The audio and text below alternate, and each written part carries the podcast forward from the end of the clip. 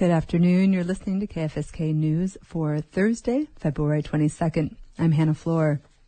Petersburg's hospital board will go over the status of the new hospital facility at a regular meeting tonight at 5:30 p.m. Part of the facility is already underway. Petersburg Medical Center's contractors are on track to start building out part of the new facility in April.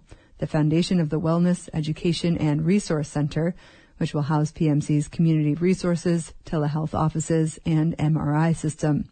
Their goal is to install the building's roof by September. The main hospital building is still in its early stages of planning and isn't fully funded yet. The design documents are 35% complete. Contractors and design team are currently working on detailed cost estimates. Hospital CEO Phil Hofstetter and several borough officials met with Senator Bert Stedman this month to talk about a state capital grant to complete the design and start building out the shell and core of the main hospital building. Hofstetter is currently attending the Alaska Hospital and Healthcare Association legislative fly-in session. He plans to follow up with State Senators Donnie Olson of Nome and Lyman Hoffman of Bethel to discuss capital budget funding for the replacement facility. They are co-chairs of the Senate Finance Committee, along with Senator Stedman, who represents Petersburg. The medical center is also preparing for a community health and safety fair on March 23rd. They're offering discounted blood draws in the weeks leading up to the event. Over 200 community members are already signed up for the blood work special, which will take place between late February and early March.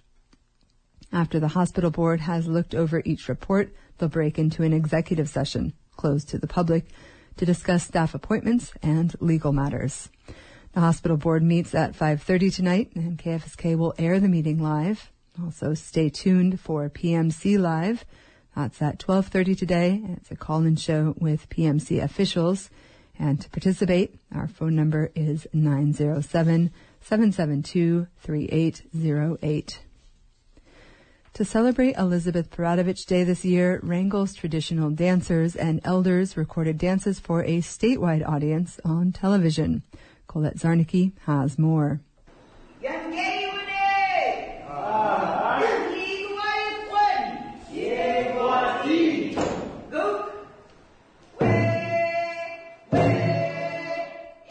Dozen dancers and elders congregate inside Chief Shake's tribal house to practice for the Elizabeth Peratrovich Day celebration. They are the Wrangell Johnson O'Malley Katzleiton dancers and elders. Some also belong to the Alaska Native Brotherhood and the Alaska Native Sisterhood. I'll introduce myself in Tlingit. Tsut Sun Tla, Yuhut Duasak, Chak Nakutsati, Shtakin Kwan Ayahut. My name is Sandy Churchill. I was born and raised in Wrangell. I belong to the Eagle Clan. And I am chairing the Elizabeth Peratrovich virtual event. The celebration would be at the Nolan Center on February 16th. It's been a while since we've really had a good celebration for Elizabeth Peratrovich, so she deserves it. A yellow cedar canoe sits in front of the decorated cedar curtain and behind the fire pit of Chief Shake's house. Practice begins and the group goes over the dances. Virginia Oliver, who helps lead the dances, introduces the set. People ask us why we dance. Raven, Raven told us why we dance. We dance in appreciation. They talk about the songs for the recording. One is about working together, the Soapberry song. Oliver instructs the dancers on what to do. Go like this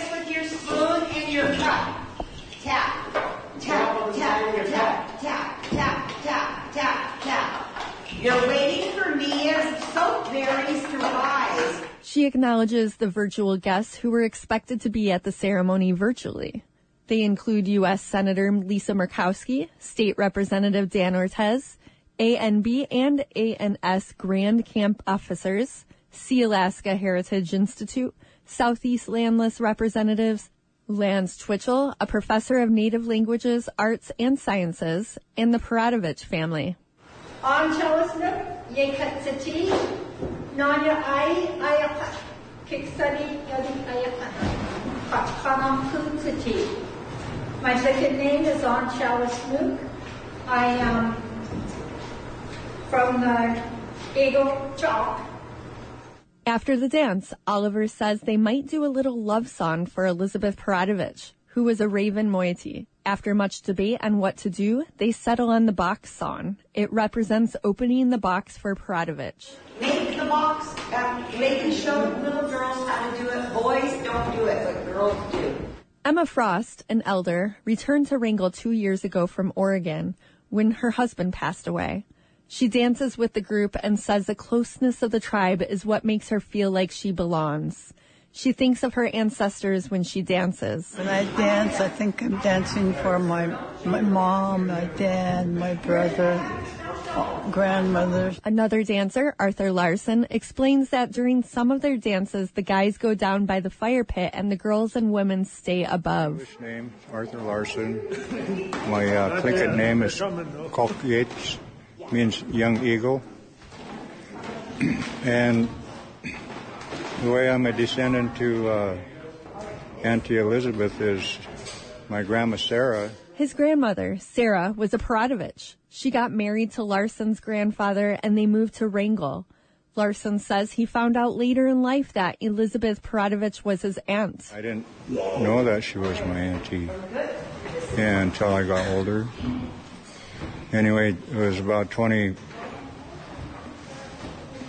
2013 when I started singing and dancing. I never knew any songs or anything, didn't even know how to dance. He says that before they went to the regional Southeast Gathering celebration in 2013, Virginia Oliver said she had something that belonged to Larson's family. It was his grandmother's tunic that Oliver found at a garage sale for 20 bucks. It was found in the wall of his grandma's old house in Wrangell. I got the uh, tunic back. Me and my mom were at my house, and Virginia brought it up. And oh well, we all got a group hug, and we started blubbering, and tears were coming out, and they were happy tears. But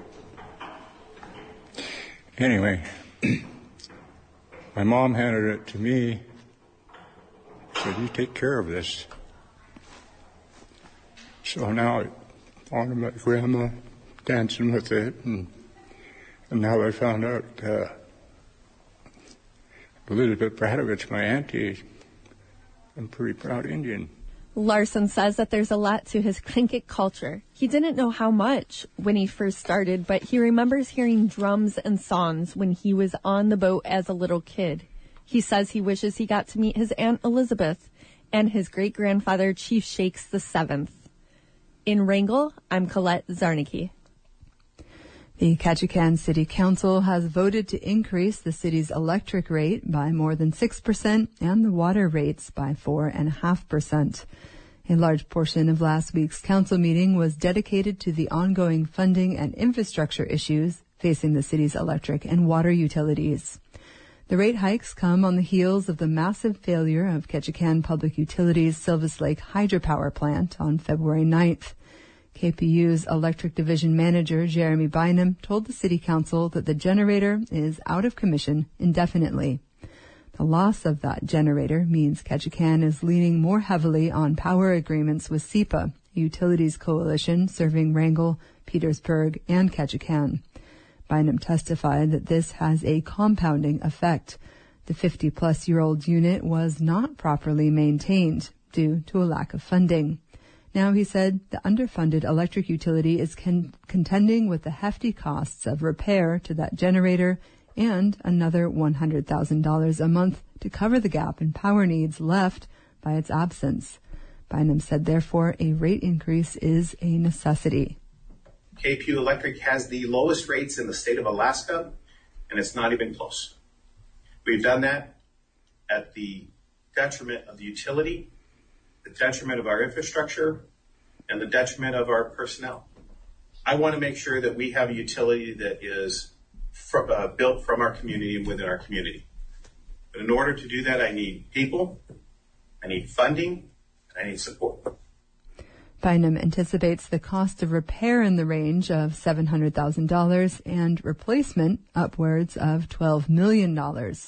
Some members of the council were opposed to the rate increase. Councilmember Riley Gass complained about what he called the city's overall spending problem and the unfair financial burden this increase will place on citizens. He urged the council to consider new ways to re- reduce the city and KPU's spending in lieu of a rate increase. Councilmember Jai Mahtani agreed with Gass's assessment. Our budget was an abject failure. We should not have passed that budget. But we decided to spend, spend, spend, and here we are.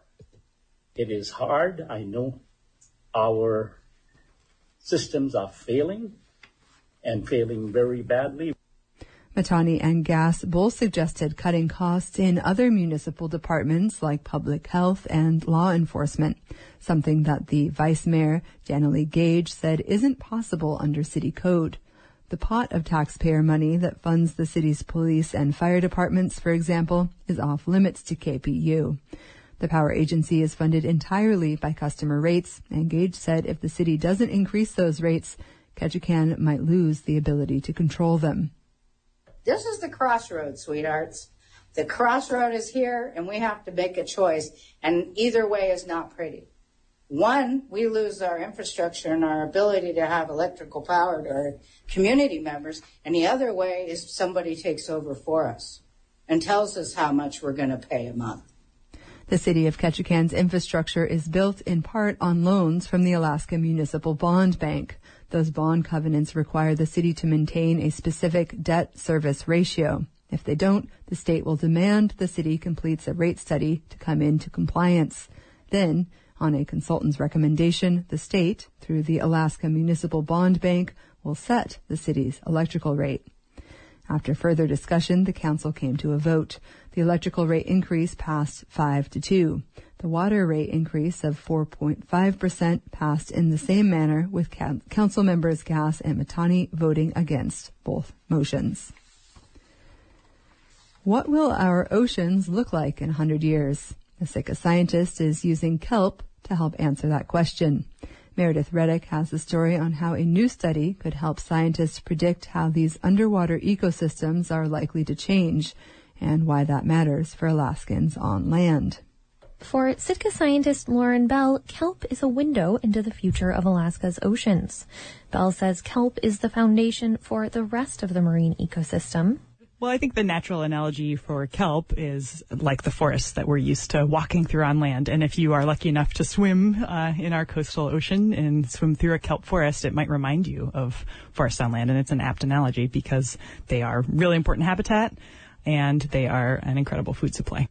In a study published in the journal Ecosphere last month, Bell shared new research on what Alaska's kelp forest might look like in a hundred years. Long-term changes to kelp forests, say if the kelp grows more slowly or is less tasty to the critters eating it, could have far-reaching effects on the ecosystem. Bell points to herring as one example. Seaweeds are a really important habitat for the early life stages of herring.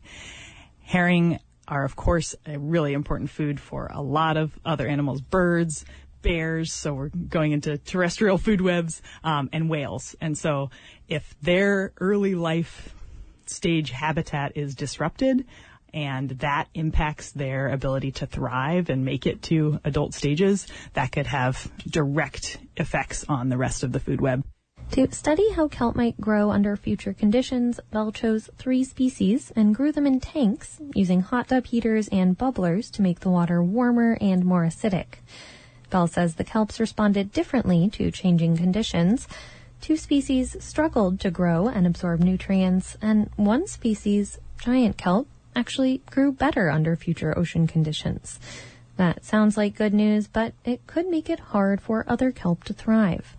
Bell says overall, these results help to paint a bigger picture of our ocean's future. The minutia of this particular study is less important than the fact that it's adding to this now growing volume of research that's supporting the fact that especially here in Alaska, our oceans are, are changing and they're changing fast.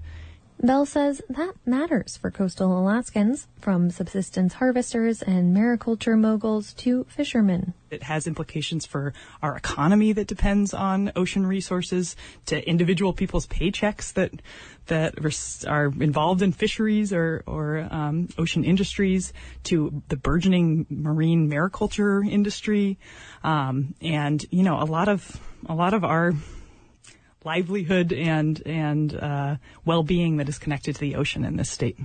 In her new role as the Sitka Sound Science Center Research Director, Bell is hoping to continue facilitating research that connects to and helps answer questions for the community. In Sitka, I'm Meredith Reddick. For KFSK, I'm Hannah Floor.